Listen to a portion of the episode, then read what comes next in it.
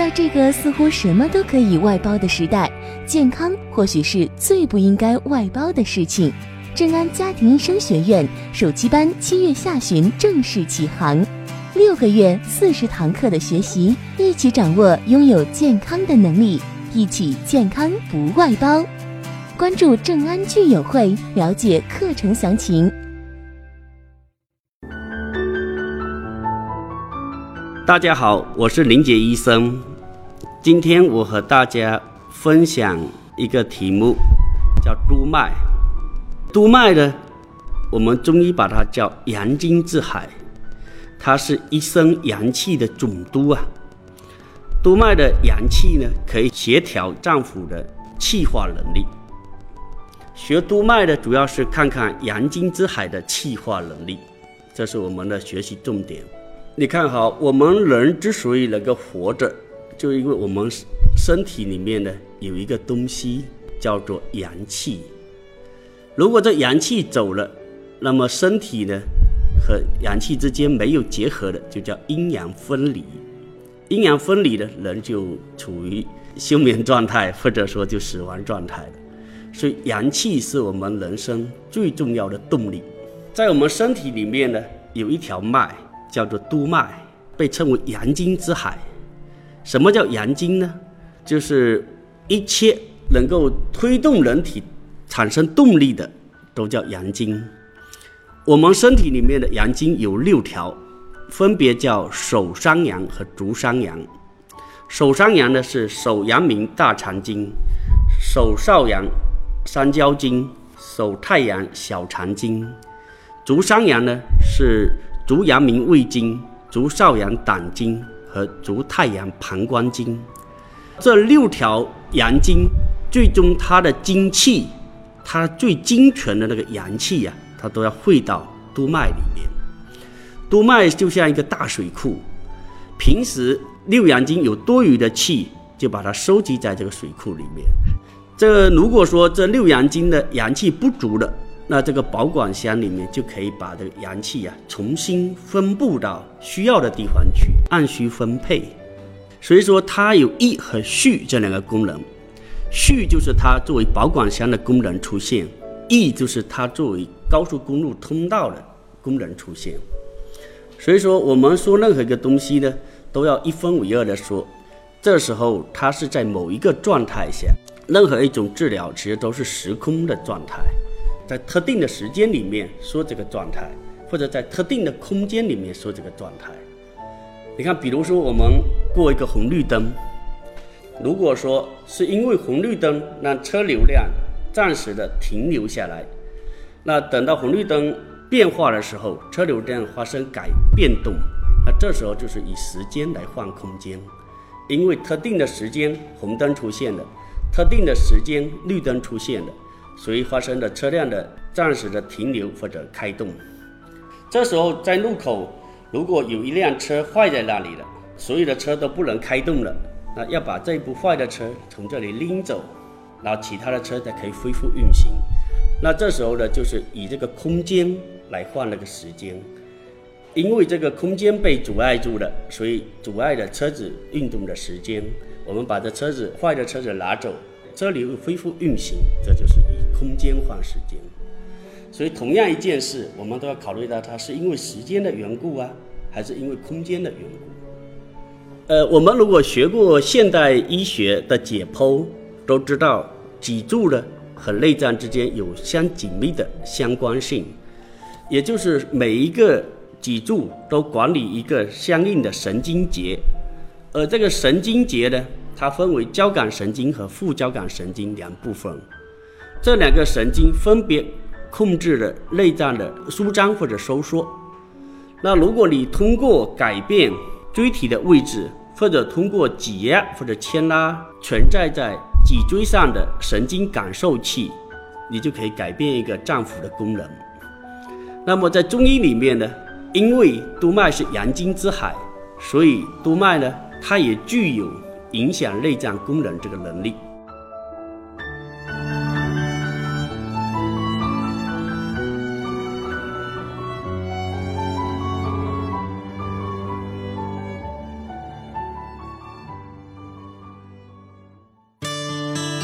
不扭曲，不变形。你从哪里来，要到哪里去？除了保安会问你，你也应该问自己。休息一下，马上回来。一二三四五六七，我们就要在一起，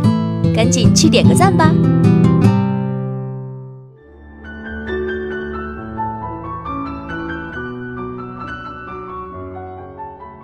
那我们把整个督脉分为几个区域，比如说在上阶段我们可以把它分为分区，在中阶段我们可以把它分为上焦区，它的脊柱的中段我们可以把它分为脾胃区或者叫中焦区，脊柱的下阶段我们可以把它分为下焦或者叫做肝肾区。如果说到尾骶骨那个骨盆那个位置，我们可以把它管理下肢，也就是说脊柱虽然只是一根，督脉也只有一整条，但是督脉里面呢，管理也是分阶段运行的。我们这个身体的督脉啊，主干有一条，分支有两条，所以背上的整个督脉其实有三根主线，这三根主线呢，分别管理不同的内脏的运行规律。它给它多一些阳气，那么内脏的气就走得快一点，给它少一点阳气，内脏的节律就和缓一点，下降一点。所以督脉是调节内脏运动规律和运动形态的一个最主要的开关。比如说这个时候有胸闷气喘，我们就可以找到脊柱的上面这个阶段，你在那里无论是按啊推啊揉啊刮痧啊拔罐啊，或者做其他手法，或者说扎针，你都可以刺激到这个阶段的督脉，那这个督脉的里面的气血发生的运行速度的流量的改变。只有它流量和流速改变，哦，它所影响的那个区域，它的功能也发生改变了。所以当它动起来的时候，动则强，动则气行速。所以这个时候呢，整个胸腔的胸闷啊、气短啊或者气喘啊这些症状就会有效的缓解。那比如说这个人拉肚子呢，那我们刚才讲的下焦是在督脉的下段靠近臀部那一块，那么我们照样可以在下焦那个地方敲打也好，刮痧也好，拔罐也好，或者说艾灸也好，都可以治疗拉肚子这个病。而讲到拉肚子哈，我就想起我们现代医学有一种叫慢性结肠炎。我当时遇到一个人哈，他说：“哎呀，我慢性结肠炎好多年了，一直治不好，中医有什么好办法吗？”我看了他一眼，我就笑了，我说：“一分钟就治好了。”然后他肯定不相信，他说：“不可能。”我说：“你是不是平常脖子酸疼，睡不好？”然后老是快乐不起来。哎，他说：“你怎么知道？”我说：“我一看你歪着脖子我就知道了，你过来我给你摸一下。”哎，我一摸他的颈椎上有一个颈三室哈，一个很明显的后凸侧弯侧摆。然后我就给他讲，我就动你这里，你的慢性结肠炎就好了。然后他说：“怎么可能呢？”那我就轻轻动了他一下，哇，他觉得一下子有一股气哈、哦，上下贯通，一个眼睛亮起来了，一个感觉呼吸的时候气咕咚一下就到丹田了。他说有一种温热感，哎，真的只做了一次，到现在为止他都没发作过。为什么呢？因为我们肺啊与大肠相表里，这个时候的督脉呢，它调节的上焦的时候呢，气的从上焦就灌到下焦了。所以一下子他所谓的慢性结肠炎就不见了，因为他这股气一直是闷在上面，闷在肺部。其实督脉哈和任脉啊，它是一体的，所以说任督二脉本为一气。《黄帝内经》里面有一句话叫做“督脉之为病，治在骨上，盛者其下淫”。就督脉啊，如果气血不畅通了，我们要在整个脊柱的椎体上下文章。如果说这个病特别严重的时候，在脊柱上做没有效果的时候，我们要在脐下引，就是在肚脐下面的气海和关元这一带，我们去寻找它的堵住的地方。也就是气海光源其实是提供督脉气血运行的一个通道和动力之一。我们通过改变气海光源这一带的气血，就能够改变督脉的这种运行状态。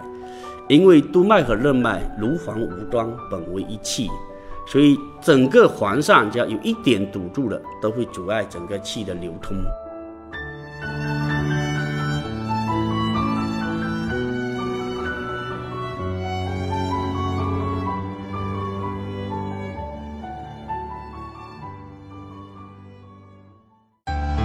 拉一拉筋，放松身心，稍微休息一下。一二三四五六七，我们就要在一起，赶紧去点个赞吧。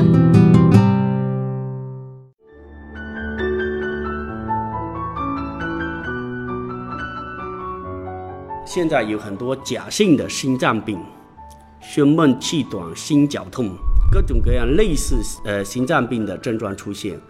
那么大家可能会到血液科啊、心脏科啊、呃内分泌科啊，去好多个科室去就诊，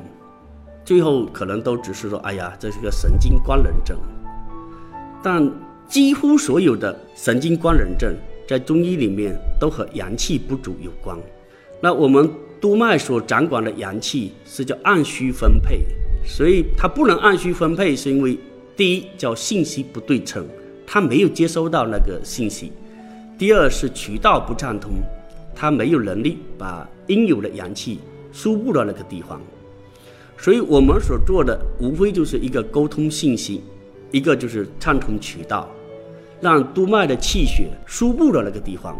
那个地方就能收放自如，就能自由自主。所以说治疗很多假性的心脏病，如果你确实让督脉的气血畅通了，也是迎刃而解的。